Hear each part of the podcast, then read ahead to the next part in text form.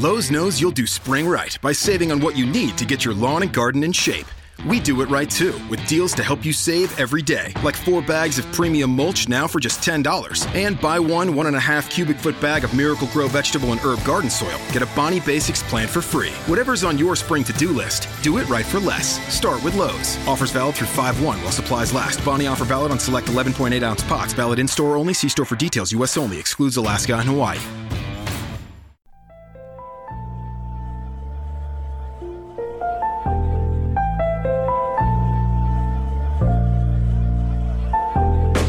That work in the gym.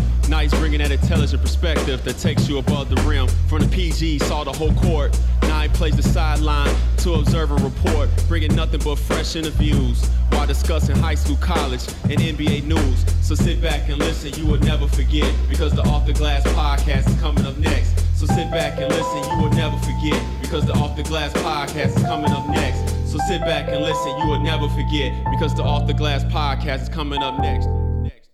Welcome to the Off the Glass podcast, bringing a fresh, intelligent, thought provoking perspective to the game of basketball. I'm your host, Z, fan of no team, but a lover of basketball. Welcome to the show today. I'm excited. I'm glad to be back. As I stated, in those who follow me on Instagram was under the weather. For, for some reason, the last few years here in Chicago, whenever the weather changed, so it got extremely, not extremely cold, but it got really cold for us the first time this season. And I just lost my voice. I had like this upper respiratory infection, I guess, but I'm back. I feel much better. My voice is pretty much back. And then uh, when I was trying to record this past weekend, it's like life happens.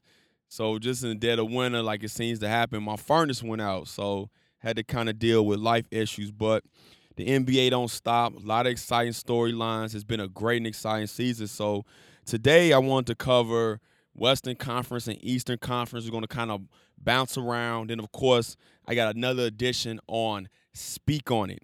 So we're going to talk about one particular team that's been in the headlines a lot lately, and I'm gonna kind of really address it from a different perspective. I'm really going in on them. So uh, stay tuned for that towards the end of the show. But without further ado, I'm gonna start with the Western Conference, and as we stand now, it's a big mumble jumbo of teams, um, all separated by a few games uh, apart.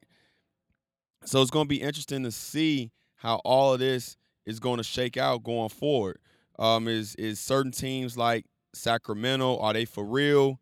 You know, as it stands right now, even looking at the standings, the the Houston Rockets, who are one game from the finals, they currently are out of the playoff picture, sitting 14th right now. But one of the surprises this season, we'll get to Houston in a second, has been the Sacramento Kings. They currently sit ninth in the West. Uh, they're six and four over their last ten games. They got a, a, win last night, a road win. They beat the Chicago Bulls. And even though the Bulls we know is not a great team right now, dealing with their own drama, you know, a young team like Sacramento, for them to go on the road, don't take a night off against a team that's been struggling, who just came off their worst loss in franchise history, and for them to get a win and a wire to wire win, a very dominant win when they ended up um, opening it up at the end uh, was impressive. And, you know, this season for them has been nothing but stepping stones as they continue to build towards some towards the future. Uh, the the story been always already been documented. Of course, is second year point guard De'Aaron Fox, somebody I was extremely high on coming out of Kentucky, and it might sound like a simple cliche, but I love his aggression. I love how he played hard. I love how in the tournament he you know, he's it's almost like he circled that game on the calendar and they was like, okay, Alonzo Ball, you're supposed to be the second best play, second pick. You're supposed to be better than me. I'm gonna go out here and show you that you're not better than me. And not only did they win that game, but he dominated that that matchup, having 30 some points. Lonzo looked like he wanted no parts of it at all. The stats is gonna say, I think, because I remember talking about this, that he finished with like 10 or 12 points. But if you watch that, he got like six of them at like towards the end when it really didn't matter. So uh, I was just impressed, and I was one of those people that was saying, not necessarily that the Lakers should take him, you know, because the Lakers had to do what they felt, you know, fit their franchise and what they thought going on forward. And I'm high on Alonzo. I love his IQ. I love his passing. Uh, I think he has the potential to be a really great defender in this league for a while, and he's part of the reason why the Lakers are even having their success recently right now too.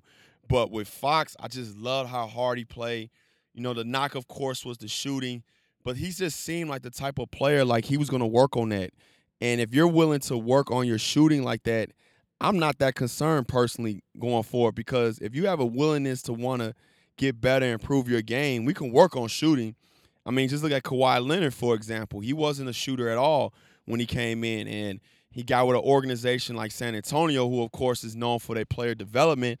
Sacramento, not so much. You know, they've been a dumpster fire the last uh, several years up to this season. But Fox is currently averaging 18 points and 7.5 assists.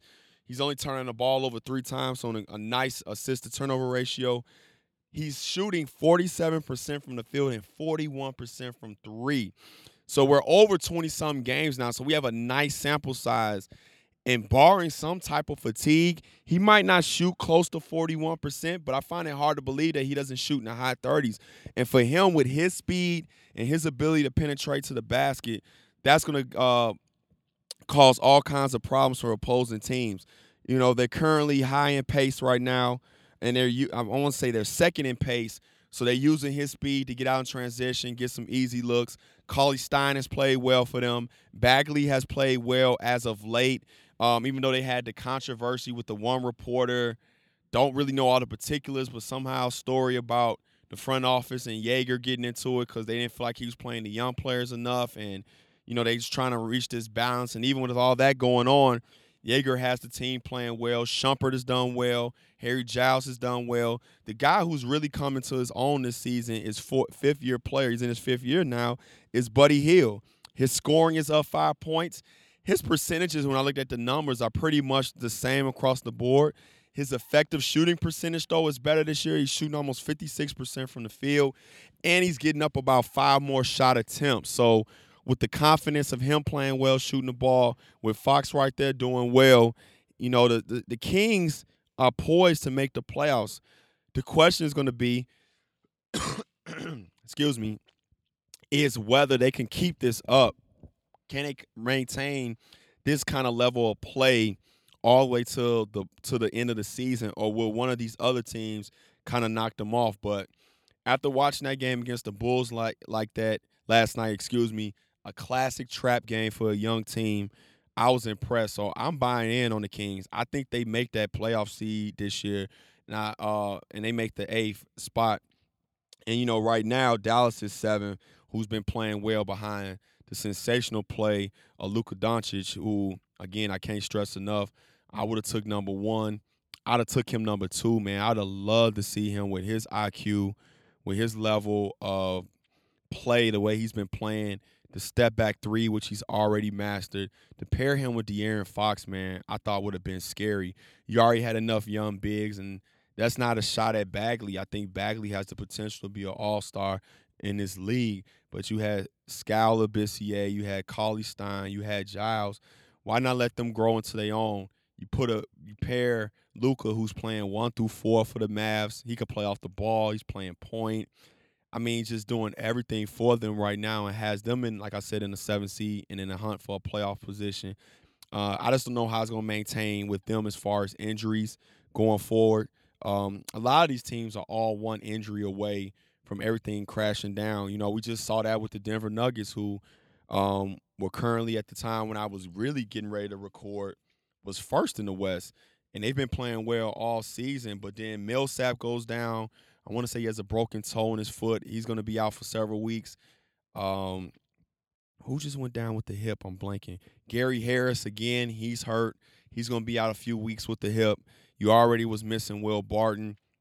So that was just a huge blow to their was playing well. Millsap was coming off being Western Conference Player of the Week, so he was playing well.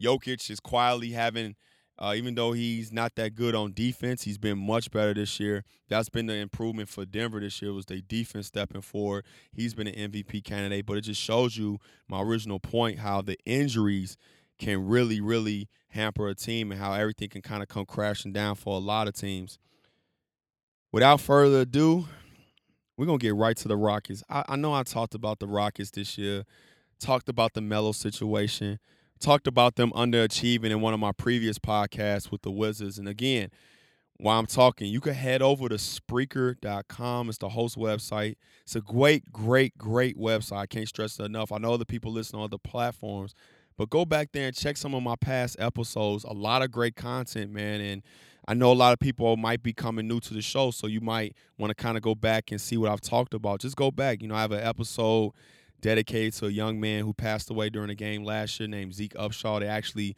just retired his jersey here at the high school he played at in Chicago. So did one dealing with the health of the heart. Did one with WNBA future Hall of Famer, one of the best to come out of our city, Chicago, Cappie Pondexter. So all kinds of great content over there. Make sure to check it out. But Houston is currently 14th. And it's just hard to believe that a team that was literally one game from the NBA Finals this year has taken this many steps backwards. And we already know about the Carmelo saga. We're not going to beat a dead horse with that. They're currently ninth in offense. And but the interesting thing, they're 29th in pace. So they're not even playing as fast as they've played in the past and what Michael Mike D'Antoni is known for. The, the, the no there's no secret. It's the defense. Um, they're currently 25th in defensive rating. D'Antonio D'Antoni was quick to point out in interviews that by the end of the season last year, they was actually already up all the way up to fourth. And with the switching style of defense that really worked for them, they kind of made a, a slow progression to it during the season. So they didn't just throw it out, they really worked on this. But, you know, I really have this theory in basketball, and sometimes you see it going on um, with a team, even like in Houston. You know, some teams are injuries I just stated away from everything come crashing down. And what I mean by that is if your starters go out, that means that your bench guys have to play more minutes. And they're on your bench for a reason. It's not knocking anybody. This is just facts. We even saw this with Golden State. When Steph goes down, that means you play more of Quinn Cook, more of Alfonzo McKinnie, more um, Shaun Livingston. Even though Shaun Livingston is a great player, he's a vet, he's getting older. So everybody's minutes bumps up. So you're playing guys more minutes than you want to, and that's what's going on in Houston right now. I looked at their roster. I mean, you're getting a, they have really basically no bench. Go look at their bench. You're getting a lot of minutes from James Ennis. He's okay. Gerald Green, real streaky. Uh, Marquese Chriss, Michael Carter Williams is on the bench. And the main issue has been, I mean, James Harden's numbers are still there. He's still averaging 30. He's still getting assists. He's still playing well. Uh, Tucker has fell off recently, and again, that was another thing. When you lose two players like Ariza and a it shifts everybody's roles. And again, those guys were getting minutes that other guys like Gerald Green, even though he was signed later, wasn't getting a lot of those minutes like that. He was getting minutes, but when you have Ariza getting a bulk of the minutes at the small forward, it kind of levels everything out. Now you lose Ariza, you lose a Mbah a and as I stated, everybody moves up. Then you factor in the fact that Eric Gordon has really struggled. All his numbers are down across the board. His shooting percentage, his three point percentage, his scoring, everything's down. He has not played well. And then CP3. I respect Chris Paul. I think he's one of the best point guards to ever play the game. I argue all the time. I think he's the best point guard of this generation, but he's in year 14.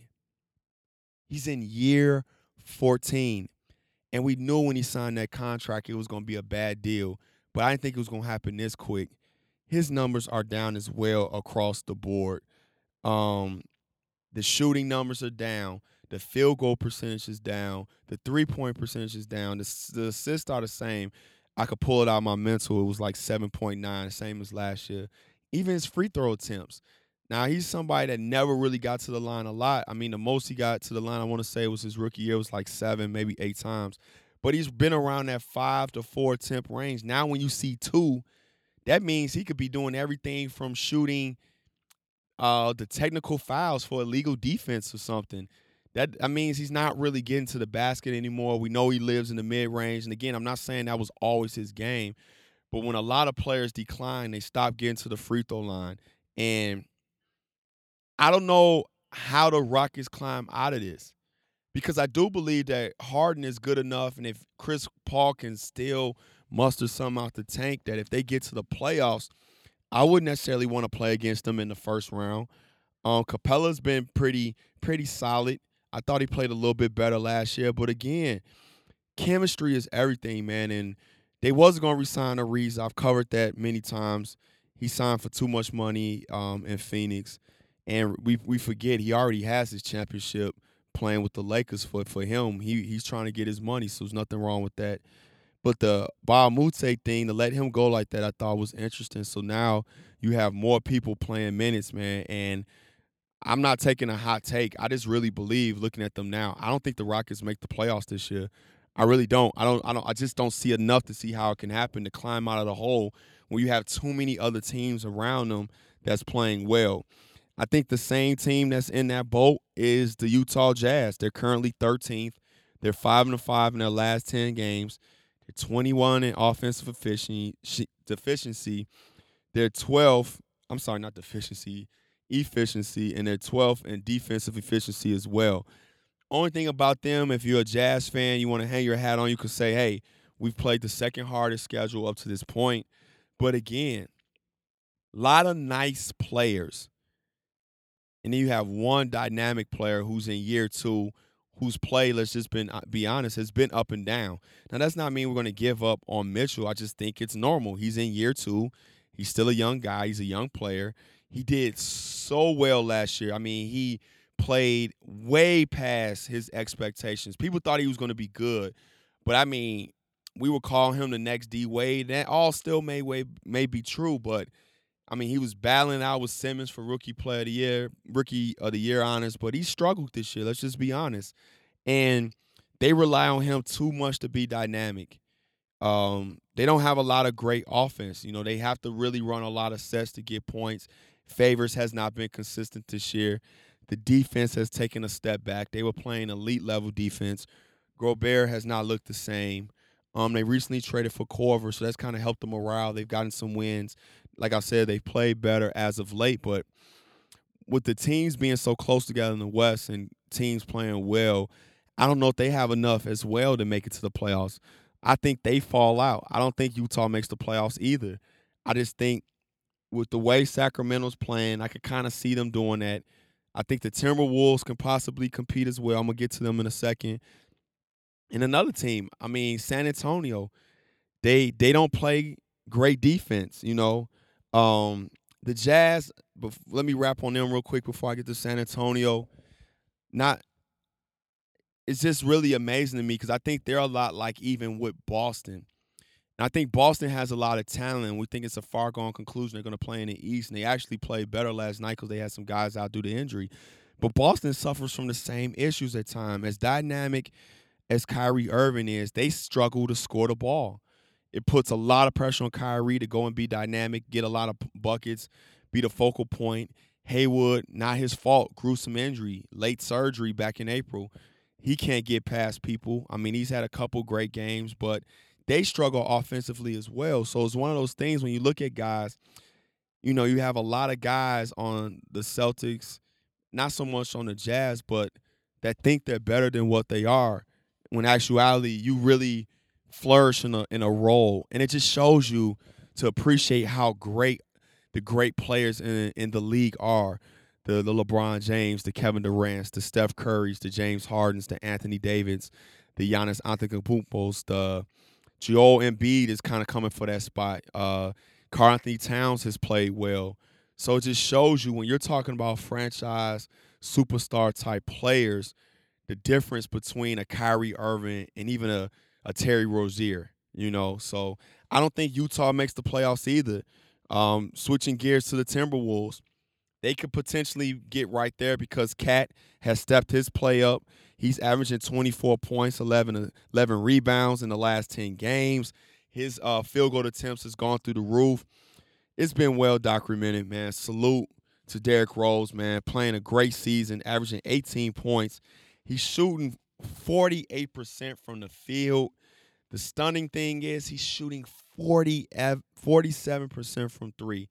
Now you would think he's going to regress to the mean a little bit, but again, even at this clip, if he comes back to 35%, that's still great shooting percentage. That's still great numbers from three. So Covington has been a much better defender than Butler. And sometimes, man, you know, you got to clean the stink out of the locker room, clear the air. You know, that whole Butler situation was just like a bad fart. You know, you ever walk in a room and somebody just passed gas and then it just seems to linger. You just don't want to leave.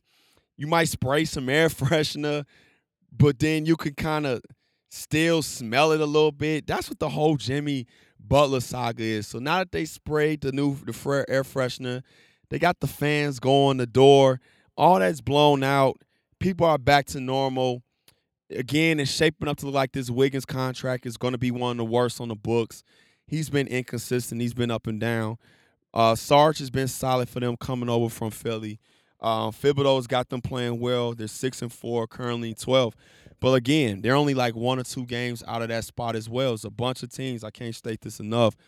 Um, stacked on top of each other here in the uh, Western Conference uh, standings. So if I look at it now, the Mavericks are sitting eighth. Uh, the Timberwolves are only three games back behind them. The Kings are one game back behind uh, the Mavericks, and then six through eight is really Grizzlies, Trailblazers, and Mavericks, who are all with 11 losses. So again, we're going to see how this shakes out. That brings me to my next team, the San Antonio Spurs. Man, you hate to go against Gregg Popovich, man, in that organization. A lot of long term success. They've earned the benefit of the doubt. But I mean, they have some serious, serious flaws. And with Ginobili retiring, Parker moving on to Charlotte, you lose that real solid culture. You trade for DeRozan, even though Kawhi didn't play play last year. You lose, and if I didn't mention Kawhi in that top ten, forgive me. He's definitely um, in the top three, top four. I would say top three in my opinion right now. Top nah, top four because I say it's still LeBron Durant. I'm gonna put Steph ahead of him. But anyway, don't want to get sidetracked. You trade for DeRozan all NBA, all star, but not a Kawhi Leonard. Defense has never really been his strong suit. You already have Aldridge, who's coming off all NBA, but his defense is terrible. And then the big injury of the season, I think so far, has been the Dejounte Murray situation. I think that injury has had the most impact on any team. I think his injury to the Spurs and what he meant to them defensively, and he was just scratching the surface as he made all NBA defense last season on his potential. So what was going on is he covered up for a lot of mistakes and a lot of lack of foot speed and lateral movement that Aldridge doesn't have uh, when he'll come out on the pick and roll he was able to fight over the top. He was able to trail the play on the guard and contest shots, even block shots. He was able with his long arms to put pressure on passes, play the passing lanes, make it eat hard for teams to initiate the offense. So it's like now you cut the head off the snake. The snake just kind of wanders around with no no direction, no purpose, and that's what it looks like from San Antonio. A lot of times, a lot of nights on on defense. You know they can score and go back and forth. I mean they got a lot of high scoring games, but they can't get stops. The other night when they were playing the Lakers, they could not get any stops. They were just uh, like a a a, a bad wound that no matter how much you patch it up, it just keeps bleeding. You know, no no matter no matter how many holes you plug in the boat, it's another leak. They just can't get stops. And if you can't get stops when the race is this close, I don't know how you you jump up over some of these teams like I mentioned. I mean, the Grizzlies this year are hanging their hat on defense. So unless they suffer a major injury to either Gasol or Conley, I don't see the Spurs catching them.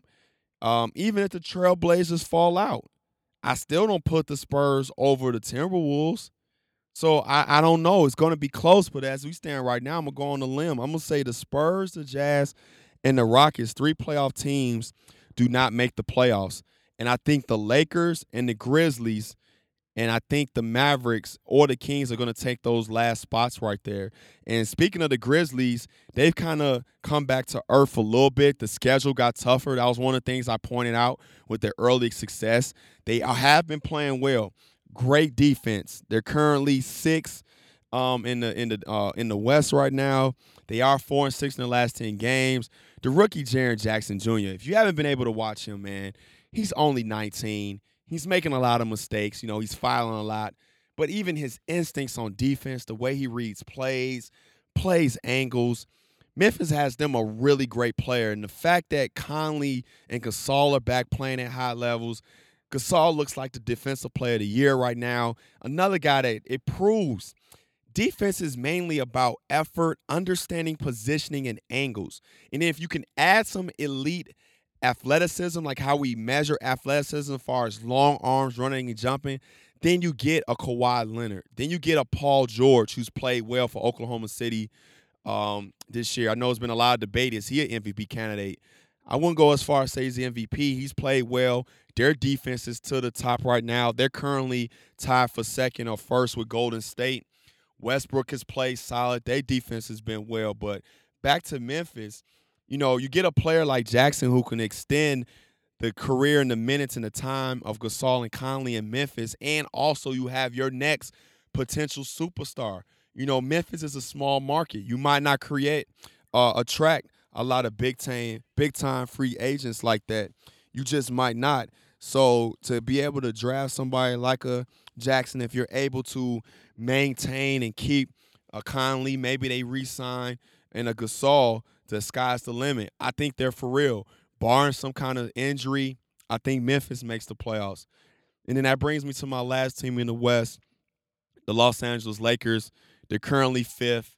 They won last night as uh, they beat the Miami Heat in Dwyane Wade's last game at Staples. It's his last game competing against his best friend, ex teammate LeBron James. They held on to win by three. The Lakers they're currently seven and three in the last ten.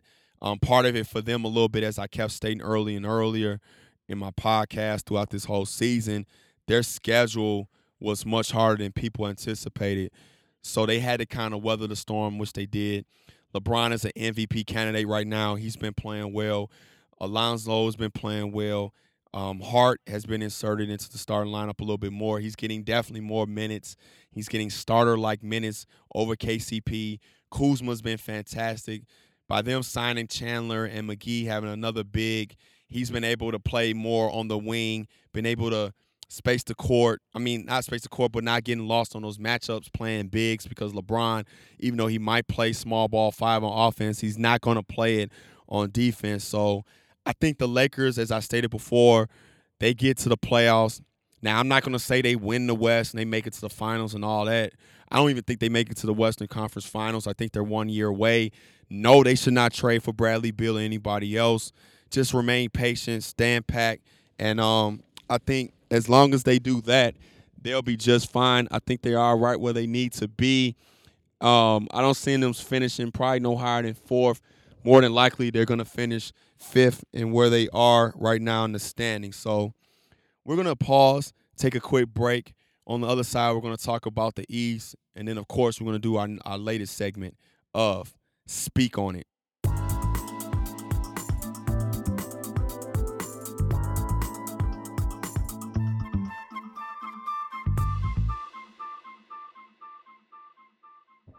Welcome back to the show. As I stayed on the other side of the break, we're going to cover the Eastern Conference now. But before I jump into the Eastern Conference, I kind of want to talk about MVP real quick.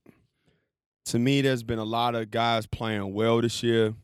Off the top of my head, Kemba Walker's having a great season for Charlotte. He's got them in the playoff picture. Uh, Marc Gasol in Memphis has played well. Paul George in Oklahoma City has played well even though his recent comments again from Philly, um, you know, a little disturbing at this point since the trade. But Joel Embiid has played like an MVP as well. But to me, the three clear cut favorites right now, I don't even think it's close, is Giannis, Kawhi, and LeBron. And LeBron is always until the day he retires or just seems to just fall off a cliff, which it doesn't seem like he's going to be slowing down in year 15 anytime soon, it's always going to be an MVP candidate. But this year, I think it's on ultimately come down between Kawhi Leonard and Giannis. And history tells us if Kawhi is able to get Toronto to the number one seed in the East again after last year and then make it to the finals, I don't see how he doesn't win the award. Giannis and Kawhi, you can make compelling arguments for both, and I agree with both. Um, personally, right now, I give the edge to Kawhi.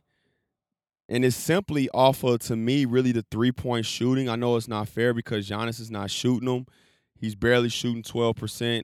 Kawhi shooting 38. If we just go through the stats real quick, Giannis is averaging 26 a game. Kawhi is averaging 26 a game. Giannis is getting more rebounds. He's averaging 13 a game. He's right up there with the league leaders. Kawhi is getting you eight rebounds a game. Giannis is getting you more assists. He's getting six. Kawhi is getting three.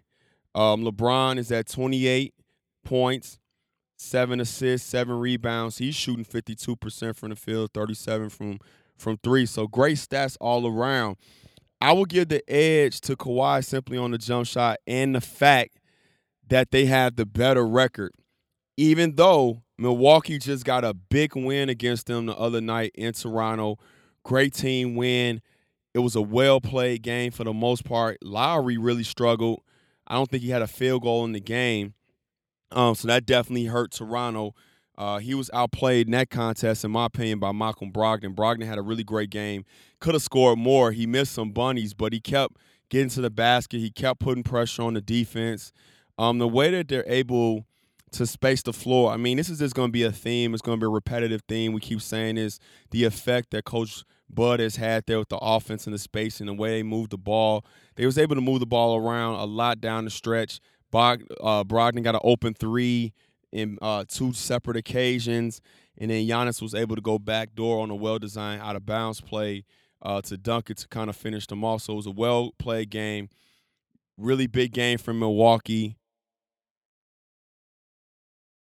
Beat Boston in seven games. Do they have enough talent to match up against Toronto in seven games? Because we know the playoffs is a different animal than a Sunday night in Toronto. Even though they played well, and um, it's a very encouraging sign. Uh, it's going to be a fight down the stretch to see who's going to take the East. I'll put it like this: if Milwaukee is able to catch Toronto a little bit, it's going to be a close vote. I could see Giannis getting uh, the MVP, but I still think he's kind of a year away. And with the story of Kawhi coming back, looking at 100%, looking like a superstar, looking like one of the best players in the league, looking like an elite uh, player – the fact that he's playing like that and he had the best record, I really feel like in this, at this day and time, at this point, he's in the catbird seat to win the MVP, and it's basically his to lose. Um, interesting enough, though, about Kawhi, and we'll just transition right now to the East and speak about Toronto. It's no secret about how they constructed. It's really Kawhi, one superstar, Lowry's an all-star, and then a bunch of world players. And history tells us that you need at least two superstars in the NBA to win a championship. There's only really been one team that pulled this off. That was the Isiah Thomas led Detroit Pistons. And then, of course, the team with Chauncey Billups, Rip Hamilton, Rasheed Wallace, Ben Wallace, Tayshaun Prince for Detroit. But other than that, you need at least one more superstar. And even with all the success, you know, it still comes down to whether he's going to stay or possibly go to to LA to join the Clippers because I don't think he has any desire of joining uh, LeBron in LA. And, you know, the KD comments, real quick, since I brought that up, he was just stating the facts. It's tough to play alongside LeBron. As a super as a role player, let alone a superstar player, you're gonna sacrifice a lot. So I don't think he was taking shots at LeBron. He even prefaced by saying he's not taking a shot at LeBron. He's just stating the obvious. So um, again, that story had a lot of traction, and to me, it was a little to do about nothing. But you know, I saw somebody on Twitter say that, you know, if Toronto would be worried because it's just Kawhi and a bunch of role players, and he's looking for a different situation. And I'm thinking like, well, even if he goes to the Clippers, it's still a bunch of role players, unless he can get a superstar to sign with him. But at this point, it looks like Butler's staying in Philly unless it really goes south between him and OB Embiid. Kyrie has re- said over and over that he's staying in Boston.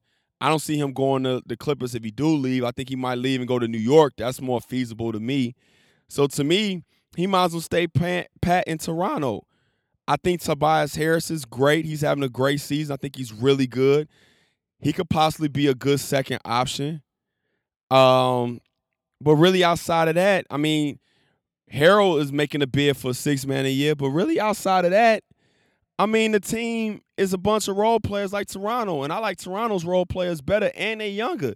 Outside of Danny Green, Serge Ibaka, and uh, C.J. Miles, you have Pascal Siakam, you got Anunoby, and you got uh, uh, Fred VanVleet, who's been playing well this season. So I don't know. Still a lot of basketball to be played. We'll see how all this finishes. But to me, Kawhi, stay in Toronto. Great situation, set up to win. Uh, we'll see how Kyle Lowry continues to age. Um, he's leading the league in assists right now. But if I was uh, Kawhi, I would stay in Toronto. Um, the rest of the teams in the East, Boston has played better of late. They're seven and three. They're back in the playoff picture. I want to say they're hovering around five or six now, maybe even four.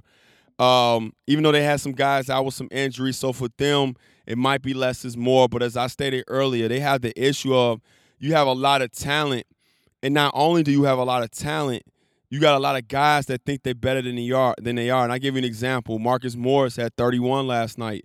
I like Marcus Morris. In his mind, he think he probably get 31 every night but he's not that kind of player.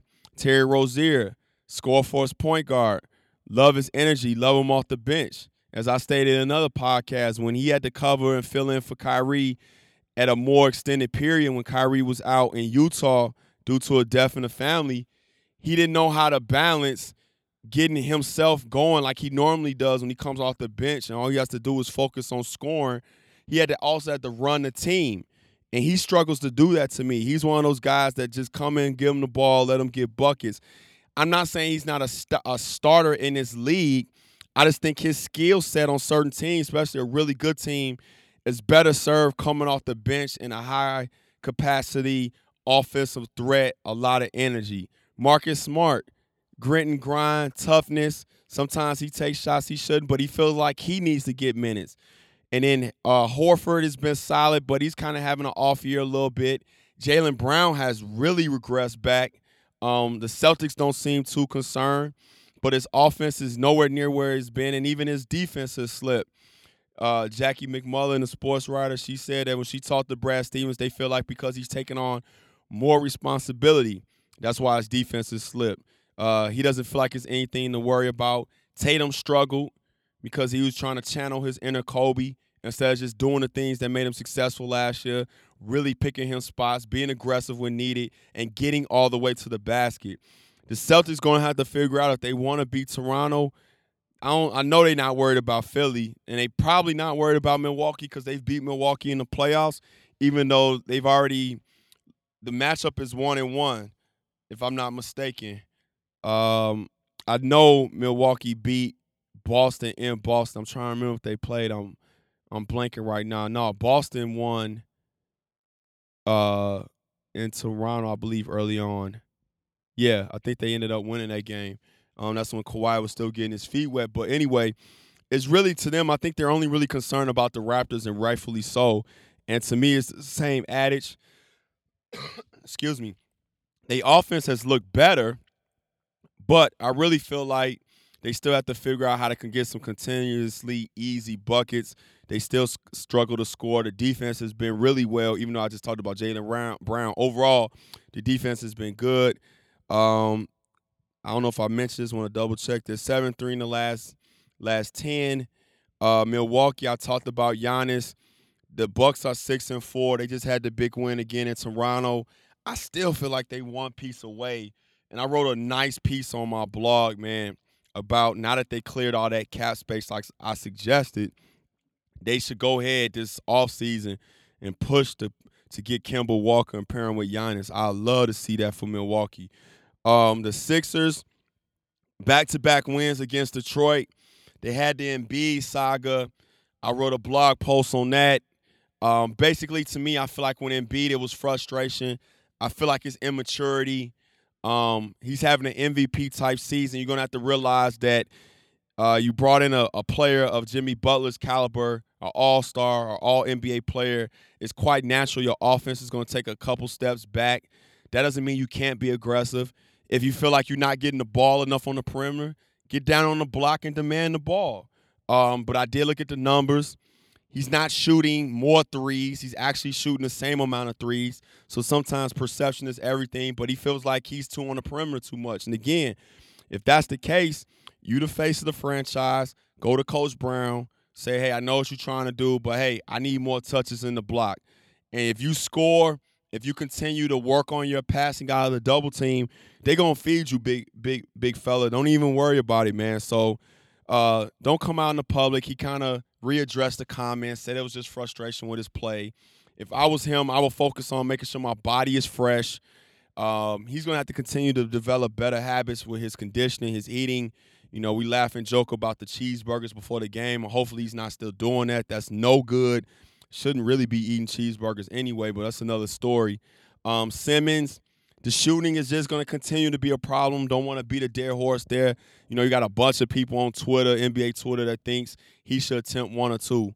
He's not going to do it, fellas. So we're just they're going to have to realize how to stagger the minutes so it works for the best their ability. Their best lineup is when they can get Redick on the court, spreading the floor uh, with Butler or Embiid out there. Um, they struggle when all three of them are on the court. I mean, it makes sense Butler, you have to honor his three point shot, but he's not a three point shooter, and Simmons can't shoot at all. So the spacing is going to be kind of tight. That's when it, to me, if I was them, I would kind of play a little more old school style of basketball and let him be kind of get a lot of touches, command double teams, maybe kick out to Butler and maybe Redick and whoever else is out there, and then let people like Chandler, Muscala can spot up and even shoot and Butler kind of look to slash and get to the basket a little bit better. I think that'll be better served for Philly. So to me, it's really those four teams in the East. I think the East at the top is much better than the West this year, but the West, top to bottom, is a much better conference still. So we're just gonna have to see how this plays out. Um, I want to switch gears. It's that time again. I'm excited. Last episode we we debuted this new segment and I call it Speak on it. And remember, I'm gonna pick an issue. It could be basketball, see how I'm feeling. It might even be social or social commentary, social issue. But this week is gonna be a basketball topic. And I saved it to the end. I gotta talk about my city, Chicago, and their sports team, their NBA team, the Chicago Bulls. What a dumpster fire this is. What a disaster this is. And growing up in the era of watching Jordan, as crazy as it sounds, I never really was a Bulls fan. It's not my thing. I never was a fan, as I stated at the beginning, of any team. I root for players. I can't understand how people get so wrapped up in the team like that, especially when you have so many organizations that are not well run. And the Bulls are an example of that if we step back and use perspective and really look at the history of the Bulls franchise, they drafted Jordan, they drafted Pippen, they was able to acquire Kukoc, they got Grant. Really, the only big time signing was Dennis Rodman free agency wise. That's it. Jerry Krause was the long term GM. He since passed away. He gets credited for a lot of metrics that we use now to to evaluate players like big hands, long arms, those were kind of his things, even though they weren't metrics back then. But Krause didn't even draft Jordan. That was Rod Thorn. So to me, it's always kind of been a lucky franchise from that standpoint, not well run. Jerry Reinsdorf owns the Sox as well. He's always been a business uh, man when it comes to the Bulls. He prefers the Sox. This is a guy that didn't want to pay Phil Jackson, didn't want to pay Jordan, and they broke it up when they possibly could have squeezed out maybe one more championship. I'm not one of them people that just feel like it was a fun gone conclusion they'll win another one, but they definitely would have been coming off of their uh, third, their second three-peat, they six and eight years, and possibly going for dynasty status by winning seven. And um, for him to not want to pay those guys is an example. And trust me, the NBA players talk. They know how badly run this organization has been for years. That's why they can't get the big signings. That's why they didn't get LeBron. They didn't get Wade in his prime and and them. They, they didn't even get Amar'e Stoudemire with the bad knees. They had to settle with Carlos Boozer. I mean, that's just the facts of it. And as long as that arena over there, the United Center is filled, it is the biggest uh, arena in the NBA capacity wise. It seats almost 24,000 people. And they've always at the top in attendance. I remember when Jordan left in the, in the late '90s, they was still tops in attendance. People were still going to watch those games. They had like Jalen Rose, Jay Williams before he got hurt, Eddie Curry, Tyson Chandler, Jamal Crawford, those kind of years. You know, Ron Artest. And guys was going to see those teams, even the teams right away that was led by Toni Kukoc, that was coached by Bill Cartwright. So this has never been a well-run organization. So in the latest chapter, they got blown out by 56 points. The worst loss in franchise history. The new appointed coach, Coach Boylen, Coach Coach Fred Berg, Hoiberg was fired. Fred Hoiberg, I combined his name. Um, after, to me, I don't know if he can coach in the league or not. They never gave him the right players for his system. It's already been documented. They signed Rondo, Wade. He wanted to get up and down the court and shoot a lot of threes. He didn't do himself any favors with the Joakim Noah situation. And the management kept backing him. So to me, I don't know if Hoiberg can coach or not. So for them to get rid of him, I mean, I guess they had to change up the message. But the real issue again is ownership, management. So now you got Boylen. He comes from the Spurs tree. And in, in Spurs fashion and Popovich uh, fashion, he benched the, the starters twice because they was playing like hot garbage. And then the starters, mainly led by Zach LaVine and Jrue Holiday, not uh, I'm sorry, Jrue, my bad. Justin Holiday, my apologies, Jrue. You are definitely the better Holiday. Um, goes and wants to have a meeting. They talking about boycotting practice because they was upset they got pulled off the court. You know what, man? In this era, I commend that we do things a little bit different. That we're not always constantly yelling at people. We're not constantly being negative. You know, we're fighting for different injustices. We're finally respecting women's rights. We're finally respecting mental health. But at the same time, there has to be some type of balance. And a lot of things, I'm sorry, we're too soft. If you're not producing and playing well, he should have pulled them off the court. It was embarrassing. No effort, no defense, and for you to come to practice and be upset, I mean, who do y'all think you are? Zach LaVine is overpaid. You won the dunk contest a couple times. I think you are an NBA starter, but you're not a franchise player. You're a nice piece. You don't play with IQ sometimes. You shoot long contested twos late in the shot clock. Your defense is eh. At your best, Justin Holiday, you're a role player. So for them to go this, I mean, sometimes has to be some self awareness. The guy on that team should be featured more is Markkanen, who's coming back. He's the high draft pick. He's the one with the bright future. They should really be worried about that. But now they're talking about forming a leadership committee that's been port- reported by ESPN. I forget the writer uh, that will go on behalf of the players to speak to the coach. Hey, man, First of all, this roster is a poor roster. You got a bunch of guys who are not NBA players. Cameron Payne, not an NBA player. Felicio, not an NBA player. And then you got a bunch of solid role players. And I hate to say it, he's from my city. Um, I'm familiar with his family. Jabari has not delivered on that. And we can make excuses about the coaching staff and all that. I suggest you go over to YouTube and search out some of the videotape of the guys who broke down some of the videos Jabari this season. He hasn't played well. He's already admitted that he's not really here to play defense. He's here to score the ball, and he hasn't done that well. He's taken a lot of bad shots early in the shot clock, contested tools, um, shots where he gets the ball, dribbles, then takes another hard shot. He's not moving the ball. So, bottom line, this is not a really good team. So, if I was them, you know, for them it was reported that Zach LaVine and them told Coach Boylen that, you know, this ain't the Spurs and you ain't Pop- Popovich. Again, who do you guys think you are? This guy's in there. Sounds like he's trying to change the culture. He's trying to make you better. And you need to look yourselves in the mirror. You went out there on the court and, and gave up 50 and got blown out by 56 points. So that's the addition speak on it. Had to address this Bulls situation. It's a chaotic situation. And again, Bulls fans, I keep saying this until they get rid of ownership, it's not going to change the culture of the Bulls because all he's going to do is hire general managers and front office people that he shouldn't hire. Gar Forman and Paxson are terrible. They have a couple things, but overall, to me, the culture there is terrible. If you think I'm lying, go look at some of the top teams. and you'll see what they all have in common. Great ownership, great front office. Well, this will bring another episode of the Off the Glass podcast to the close. Make sure to follow me on your social media sites Twitter at Zach at Off the Glass, Instagram, Zach the Off the Glass podcast. The host site for the podcast is Spreaker. Subscribe, subscribe, subscribe. Continue to support Apple iTunes, subscribe, Spotify, subscribe, iHeartRadio for those iHeartRadio listeners. Make sure to subscribe. This is your boy Z signing off. Stay safe out there. Peace. Lowe's knows you'll do spring right by saving on what you need to get your lawn and garden in shape.